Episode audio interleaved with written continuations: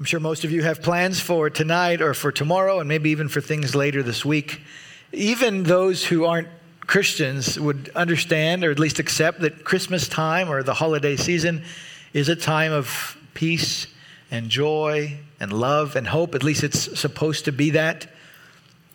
There is, however, another idea associated with the season that may not always seem as pleasant, and that is the idea of anticipation or expectation. There is, on the one hand, a positive kind of anticipation when you know something good is going to happen. But anticipating something also means you have to wait. And waiting, by its nature, brings a certain kind of pain. There is the pain of unmet desires, and that pain exposes someone's heart. In other words, there are people who wait well, and there are people who don't. Just think about kids waiting for Christmas. You can have the very kind, smiling, happy, patient kid, and then you have the other kid who's shaking all the presents, trying to peek into them and bothering mom and dad about when Christmas is coming, though it's clearly on the calendar already. It's one day less than what I told you yesterday. But as adults, we understand that waiting is hard too. Just think about the last time you went to the DMV or had to wait in a doctor's office or in a line that shouldn't have been that long at the grocery store. Waiting brings something out of you. The expectation is a kind of test. Well, the nation of Israel had to wait. They were waiting for over 1,500 years for God to fulfill the promises He had made, which we read at the beginning of the service. And that period tested the people? Would they remain faithful to God? Would they continue to walk in obedience to his instruction? Would they walk in righteousness? Or in their desperation, would they turn away? And if you know the history of Israel, over and over again, they turned away. As a result of their turning away, God brought judgments. Smaller, immediate judgments were a lack of rain, a lack of crops, the broadest judgment was to be taken captive by foreign nations. But even in all those difficulties, God remained faithful to his promises. The nation was never exterminated. God preserved the nation and he raised up and used individuals who remained faithful, even though the majority of the nation had turned away from the Lord. As we come to the biblical story of Christmas in the Gospel of Luke, what we find are examples of those kind of people. We have individuals waiting on the Lord. They're not perfect, but they do show us what it looks like to trust God in his, uh, to trust God to fulfill his promises. Thinking about the concept of waiting, we could also imagine that each of these people had expectations in their own life. They, they had to deal with some kind of disappointment, but in that, they trusted God. The first example we have of someone waiting for something would be a man named Zechariah. You can uh, look at Luke 1, verse 5. That's the introduction to him. Luke 1, verse 5 tells us that Zechariah was a priest married to a woman named Elizabeth. But Luke's story begins with something broader. Verse 5 says, It all happened in the days of Herod, king of Judah. This introduces us to a national expectation. Historically, Herod the king is also known as Herod the Great. But to an Israelite priest like Zechariah, Herod is not a great king. To start with, he's not a descendant of Jacob. More than likely, he's a descendant of Esau. Secondly, though Israel has a king in title, they don't have the political freedom that they had been promised by God. Herod and the rest of Israel is under the authority of the Romans. And that's not what an Israelite priest wanted for the nation. Zechariah's national expectation was that one day Israel would have a proper kingdom, totally free of outside control, under a righteous king from Israel. A second expectation or a second pain for Zechariah is a personal one. Luke tells us that he and his wife Elizabeth were well past childbearing age, and they were never able to have kids. Children in that time were responsible to care for their aging parents. Children were also considered a blessing from the Lord. And so when a couple was unable to have children, many saw that as a sign of God's disfavor. There was this unspoken, I assume, idea that, you know, Zechariah and Elizabeth, they must have done something wrong. They must have grieved God in some way because he has not blessed them with children. So that's Zechariah. He, has got a, a national pain and a, and a personal pain, two very significant but unmet expectations. But rather than grumble about the situation, notice what the Bible tells us about him and about his wife Elizabeth. Luke chapter 1, verse 6 says, And they were both righteous before God walking blamelessly, blamelessly in all the commandments and statutes of the Lord. So God takes notice of Zechariah's righteousness. He hears his prayers. And Luke goes on to say that one day, as Zechariah is ministering in the temple, the angel Gabriel appears to him. And he promises him that he will have a son. God is going to minister to Zechariah's personal expectation. Look at verse 14. This is the angel describing the result of this son. Verse 14, the angel says, And you will have joy and gladness, and many will rejoice at his birth, for he will be great before the Lord. And he must not drink wine or strong drink, and he will be filled with the Holy Spirit, even from his mother's womb. This is going to be a special son He's going to be righteous. He's going to be significant. He is going to play a part in addressing the national expectation of Israel. Verse 16 continues He, the son of Zechariah, will turn many of the children of Israel to the Lord their God. And he will go before him, before the Lord, in the spirit and power of Elijah, to turn the hearts of the fathers to the children, and the disobedient to the wisdom of the just to make ready for the Lord a people prepared. In other words, Zechariah's son is going to prepare the nation for the next phase of God's plan. Zechariah's son will be a blessing not just to Zechariah's family, but to the entire nation. This son will minister on behalf of God. And there's something very significant in Gabriel's message because this is the first time God has brought a kind of revelation to his people in over 400 years.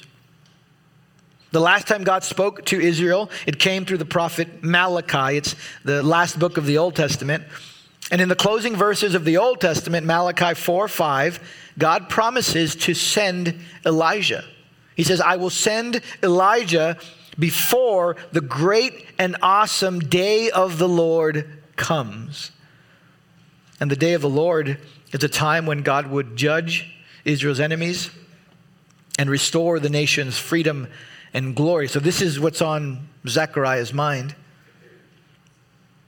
How does he respond? In a word, he's skeptical. He's an old man. Your wife's going to get pregnant and have a baby?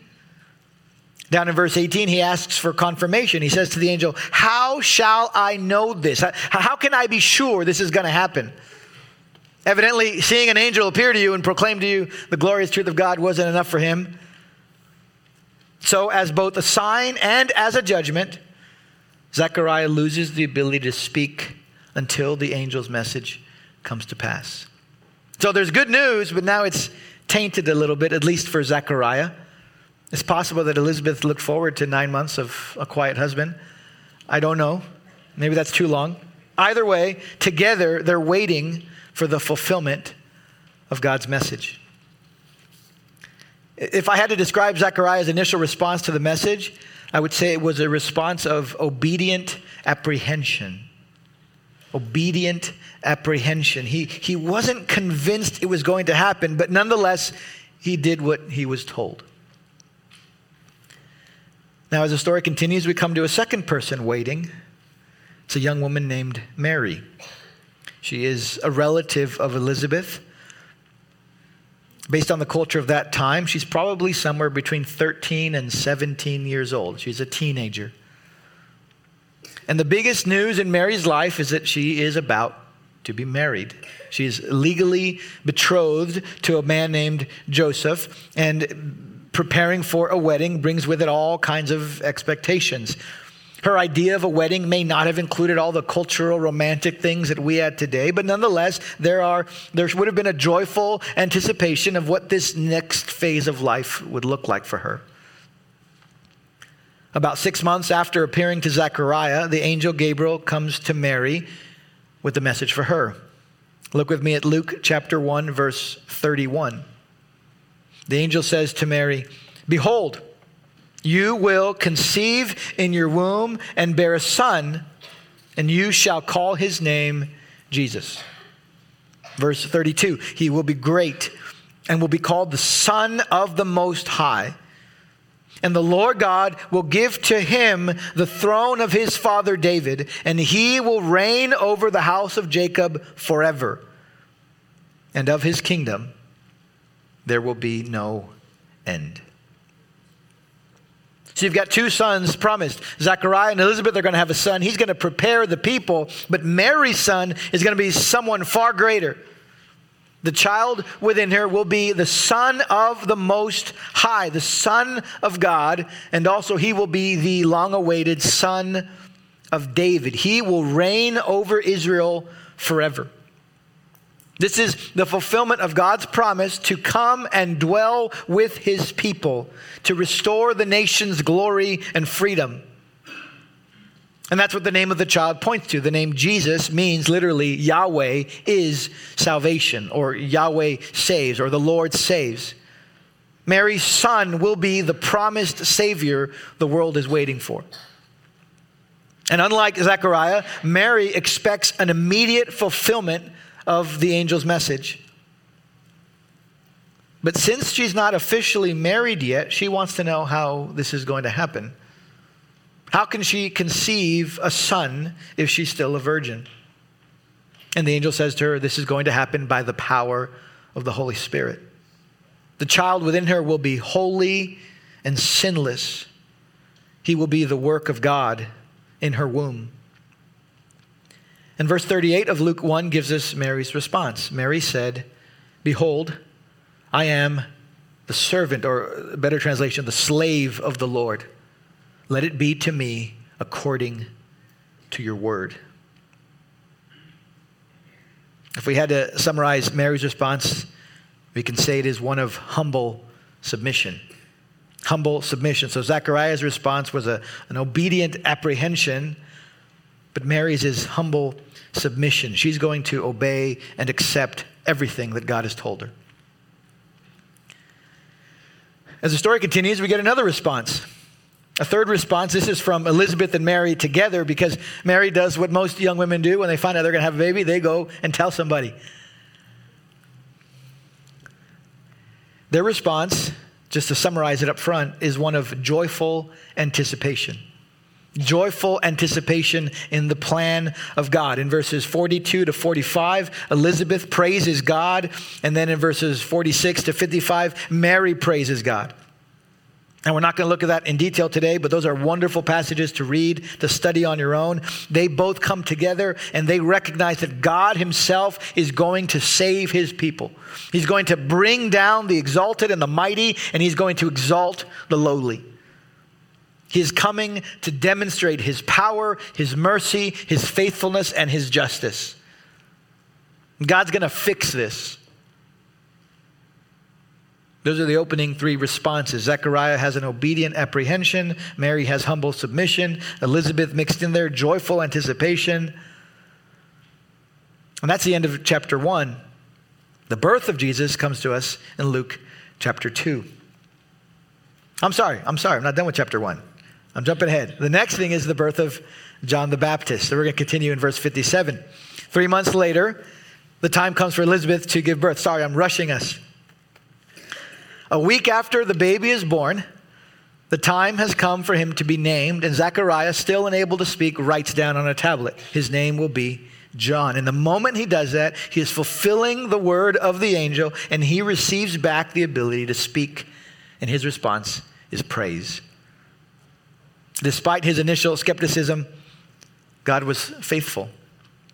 And the faithfulness of God to give Zechariah a son directs his attention or reminds him of the faithfulness of God to fulfill his promise to Israel. Zechariah's second response is a holy proclamation. It's a holy proclamation. He praises God. Look with me at Luke 1, verse 68. Zechariah had been given a son, so his personal expectation had been fulfilled, but that was a reminder of something greater to come. Verse 68, here's what he says Blessed be the Lord God of Israel. For he has visited and redeemed his people and has raised up a horn of salvation for us in the house of his servant David. As he spoke by the mouth of his holy prophets from of old, that we should be saved from our enemies and from the hand of all who hate us to show the mercy promised to our fathers and to remember his holy covenant, the oath that he swore to our father Abraham, to grant us that we, being delivered from the hand of our enemies, might serve him without fear in holiness and righteousness before him all our days. Zechariah understood that God was going to save the nation of Israel but he also understood that Israel's deepest problem wasn't external, it wasn't something outside them. The greatest problem the Israelites had faced wasn't the Assyrians, it wasn't the Babylonians, it wasn't the Persians or the Greeks or the Romans who had conquered them. Israel's deepest problem was its own sin. The reason they had been given up to those nations was because they had strayed from God. And so let's continue what he says in verse 76. He says, And you, child, speaking to his own son, you, child, will be called the prophet of the Most High. For you will go before the Lord to prepare his ways, to give knowledge of salvation to his people in the forgiveness of their sins, because of the tender mercy of our God, whereby the sunrise shall visit us from on high to give light to those who sit in darkness and in the shadow of death, to guide our feet into the way of peace. What Israel needs most is not salvation from Rome, it's salvation from sin. And Zechariah understood that. The question is do you understand that? All of us want a better life. All of us are, are, are, are thinking about things that we, we hope will change to improve our life. We're waiting for something. We're waiting for a job. We're waiting for a husband or a wife. We're waiting for a kid or a grandkid. We're waiting for retirement. We're waiting for death or for someone else to die. Who knows? Some of those desires aren't inherently wrong, but we need to see every desire that we have for something good as a pointer to something greater. We need to be looking for something much better than nice circumstances. We need salvation from sin. Most of the Israelites would understood. Every Israelite knew one day a Savior is going to come, he's going to judge the world, and he's going to bring an eternal, glorious kingdom. What they didn't understand was that they would not enter that kingdom. They assumed, I'm an Israelite, I'm a Jew, I'm going to be there, I'm going to be in the kingdom. Instead, they would be judged for their rebellion. And that's the same situation we find ourselves in today. We need to be rescued from the consequences and the power of our sin. It's not enough to say, well, I go to church, I'm a Christian, I'm in, I'm good, right? Many people, even outside of this room, they look at the world and they go, look, look what you see on the news. There's, there's, wicked, are there, there's wicked people out there. Are there people in this world who are worse than you in terms of sin? Yes, there are.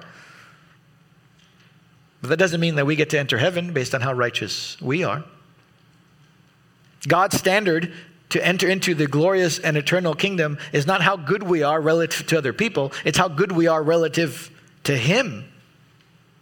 God's standard is perfection. And I know you're not perfect.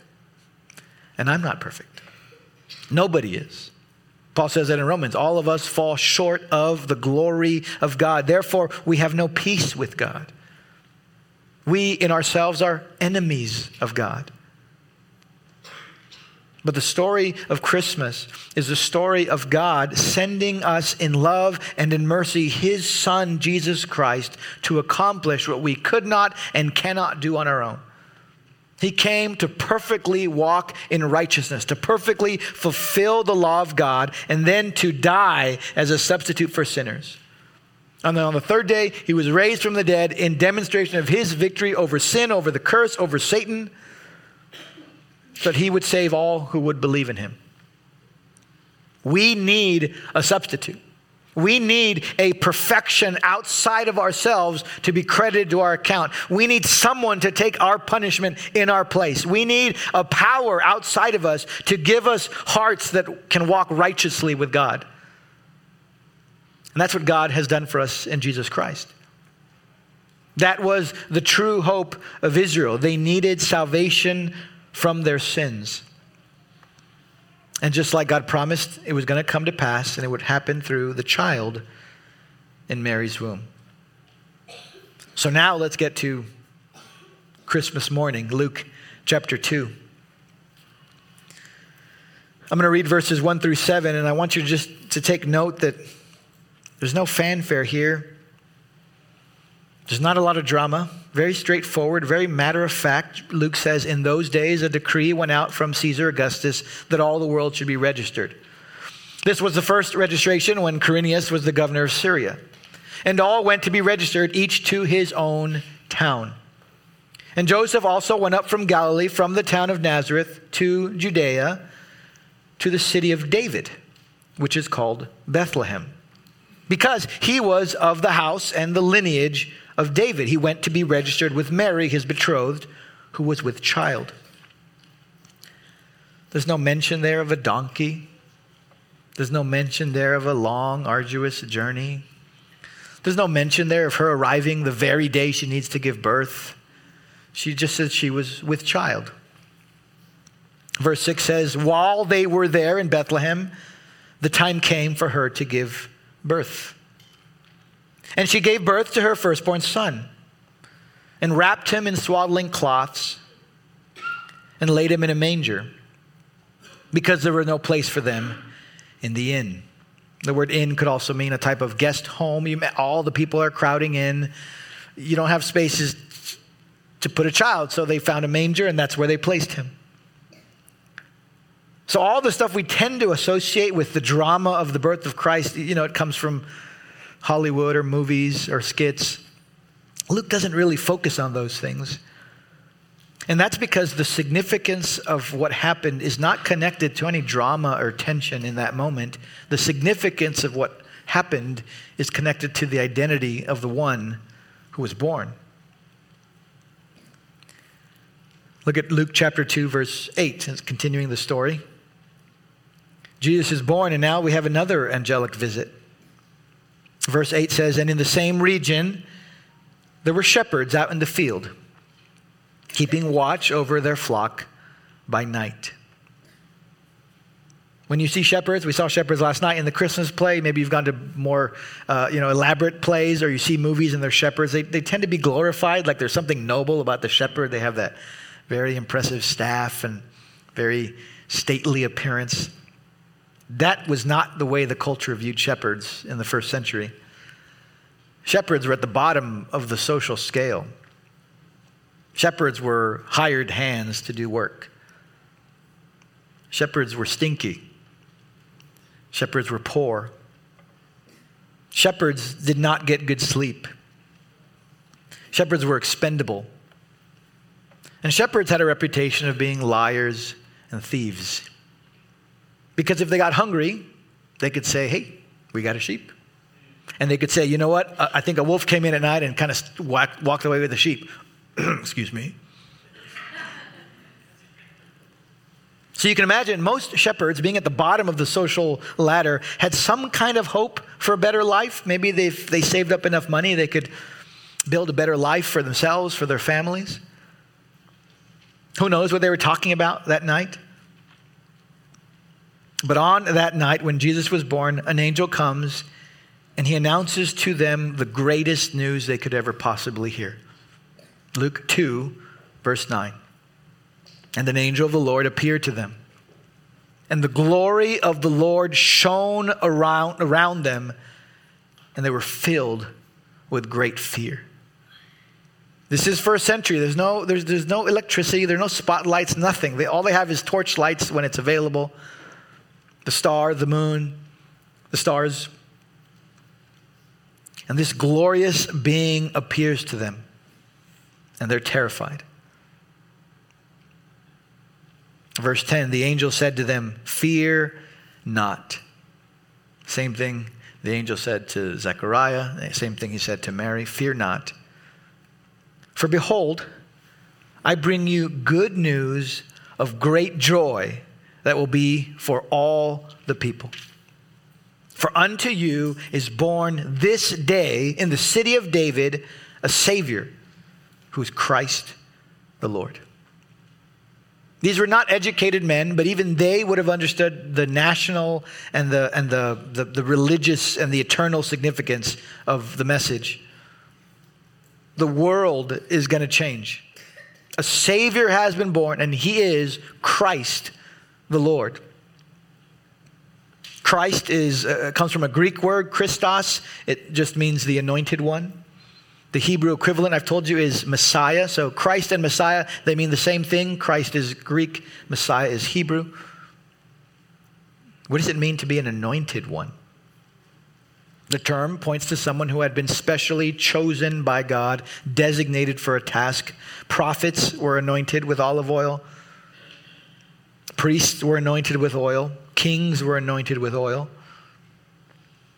But up to this point, the prophets of Israel and the priests of Israel and the kings of Israel had all been stained by corruption. They had led the nation astray.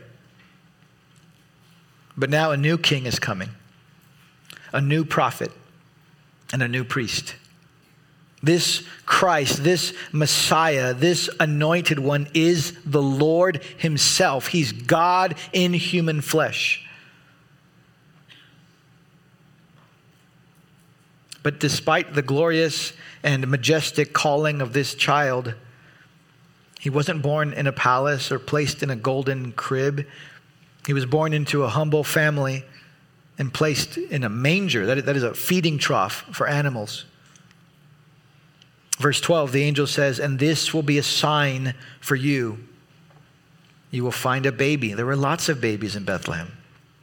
You'll find a baby wrapped in swaddling cloths. That was the norm. There are lots of babies wrapped in swaddling cloths. And you'll find him, the angel says, lying in a manger. That's the sign. The significance of the manger is to point out which kid is the right one. The shepherds saw the angel, they heard the message, and I assume in, in their minds they're, they're trying to process all that this means. But before they can respond, before they can even talk about it amongst themselves, something happens. Verse 13. And suddenly there was with the angel a multitude of the heavenly host praising God. That word host is kind of an old Christian word from the Bible. Host means army. So if they were terrified at one angel, who knows what happened when a, an, an army of angels appears? And in angelic voices, verse 13, they are saying, Glory to God in the highest, and on earth, peace among those with whom he is pleased. Glory to God in the highest. This, this, these angels appear and they give glory to God. Why? Because the birth of Christ ultimately is not about you and it's not about me. It's about God fulfilling his promise and accomplishing his plan for mankind. He is acting out in blessing and peace toward those with whom he is pleased. There's something to be said there about God's attitude toward man. Don't listen to those people in the culture or even in Christian circles who say, well, maybe God didn't create the world. Or if he did, I think he just created the world and walked away. God doesn't care about people. God is indifferent about what happens to us. That's not the message of the Bible. God loves his creation. For his own glory, he delights in the salvation of man. He is pleased to be reconciled to his creatures. Through the prophet Ezekiel, God said, I have no pleasure in the death of anyone, so turn and live. I have no pleasure in the death of the wicked, but that the wicked would turn from his way and live. Turn back, turn back from your evil ways, for why will you die? The praise of the angels points the shepherds to the joyful fulfillment of God's eternal plan. And in hearing the message and the praise of the angels, we have the response of the shepherds, and their response is enthusiastic investigation. Enthusiastic investigation. They have an urgency within them. Verse 16 The shepherds went with haste and found Mary and Joseph and the baby lying in a manger. And when they saw it, they made known the saying that had been told them concerning this child. And all who heard it wondered at what the shepherds told them. But Mary treasured up all these things, pondering them in her heart. And the shepherds returned, glorifying and praising God for all they had heard and seen, as it had been told them. Those are the final details Luke gives us concerning the day Jesus was born. But the rest of Luke's gospel describes the life and the work of Jesus. He shows us how Jesus fulfilled the promise of God to his people. As we wrap up, I want you to jump down to verse 25 for a moment. Just want to point out two more people very briefly. These people saw Jesus one week later when he was presented in the temple. The first was a man named Simeon. Look at verse 25. It just says there, Now there was a man in Jerusalem whose name was Simeon. And this man was righteous and devout, waiting for the consolation, the, the rest, the comfort of Israel. And the Holy Spirit was upon him. When Simeon sees the baby Jesus, he praises God. At the end of verse 30, Simeon says, My eyes have seen your salvation that you have prepared in the presence of all peoples. Who is this child? Look at verse 32. He is a light for revelation to the Gentiles, the nations, and for glory to your people, Israel. Simeon understood that the glory of Israel meant salvation for the world. The second person who saw Jesus, eight days old, was a prophetess named Anna. Jump over to verse 38. Just a brief description. It says she worshiped with fasting and prayer night and day. And then verse 38, it says, Coming up at that very hour into the temple, she began to give thanks to God and to speak of him to all who were waiting for the redemption of Israel. Did you notice a word that was repeated both in the description of Simeon and Anna? Both times it speaks of the people waiting again for the redemption of Israel. Christ came as the fulfillment of that promise. He's the Savior of Israel and the Savior of the world. Now, in knowing that now, 2,000 years later, we can ask if Christ is the Savior, why is this world such a mess?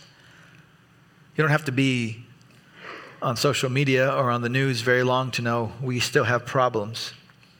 Nations are at war, families have strife, violence abounds. Where's the, how is he the Savior? We know the answer to that, but Israel didn't know it at the time. The answer is he's coming twice. He came once, he was revealed as the Savior, he was rejected by his people, he was put to death in the plan of God as a sacrifice for sinners. But he was raised and he ascended to the Father, but he will return one day and he'll have the final victory. So, in the first coming of Christ, he comes to pay for sin. He proves his power over Satan and all evil, but one day he will return and death will be completely abolished. That day hasn't come yet. The Savior who came and was placed in a humble manger will come again one day, not in humility, but in power and glory for judgment and salvation. And until that day comes, Christ is calling people to himself so they would be spared judgment and made citizens of that kingdom. This is the message of our church. This is the message of Christmas. We, on behalf of God, call people to surrender their lives to Jesus, the true and coming King. You are called, all of us are called to recognize that in ourselves we deserve judgment, but we can trust in the death and resurrection of Christ for salvation. He's the only Savior. You call out to Him in prayer, you beg Him for mercy, you ask Him to forgive you, and God saves you. He transforms you. He makes you a new creation. If you have questions about that, you can talk to me after the service. You can talk to any of the members here. We'd love to talk with you more about what it is to know Christ. And for those of us who've already trusted in Christ and surrendered our lives to Him, we recognize that all the prophecies that we read and all the prophecies in the Old Testament, many of them were fulfilled in the first coming of Christ. But there are many prophecies yet to be fulfilled. And so, just like Israel, waiting for their Savior, we're, we're waiting today. The people of God are waiting. Question is, are we waiting well? Are we waiting faithfully?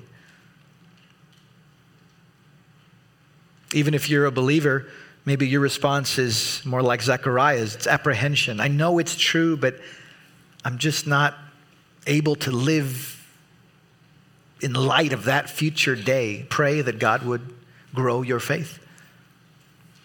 If you want to wait well, we need to be marked by the other responses. We should have a submission to God. We want to be obedient to his commands. We also want to be marked by anticipation. God did not place us here and give us the message of salvation so we would be bored or indifferent. God wants us to live with hope and joy. And He wants us as a church and as individuals to also be marked by proclamation, to announce the good news of Christ to pray that God would give us opportunities to talk to coworkers and neighbors and family and friends. How sad is it that we are more excited and more eager to talk about a new restaurant than we are to talk about the coming of our Savior? Let's proclaim the good news we've been given. And lastly, like the shepherds, we should be marked by an enthusiastic investigation. We should, we should want to learn more about what we've been told. That, that was the response of the Bereans in Acts. They, they heard the message from Paul, they believed it, and then they searched the scriptures. How do you find out more about what it is when Christ will come? That's reading his word. What's going to happen when Jesus comes back? What is this eternal, glorious kingdom going to look like? What is it going to be like? You want to know? That's what we'll talk about next week. Because we're going to finish the story. We're going to jump to the last few pages of your Bible. But in all of it, the message that is always there is that God is faithful to his promise. And God rewards those who faithfully wait for him. The king has come, he's brought us salvation, and the king will come again and save his people forever. Let's close in prayer. And then we'll close in a final song as we remember the gift of God that brought us peace with him. Heavenly Father, we're grateful for your many blessings. We're going to enjoy good things with family and friends and gifts and food. But in all those blessings, we pray that you would help us to be pointed to the greatest blessing you've given us. We pray that you would take our mind to the undiluted eternal joy of the coming kingdom. Help us not forget what we have been given, nor to forget the inheritance that will be ours. You do pray your blessings on our celebrations this week. As we meet with people, we pray you give us opportunities to live out what it is to be a citizen of heaven and give us the boldness to declare the truth of Jesus Christ. And we do pray, Father, you give us a growing hunger to know and to serve and to love our Lord even more. We ask in his name. Amen.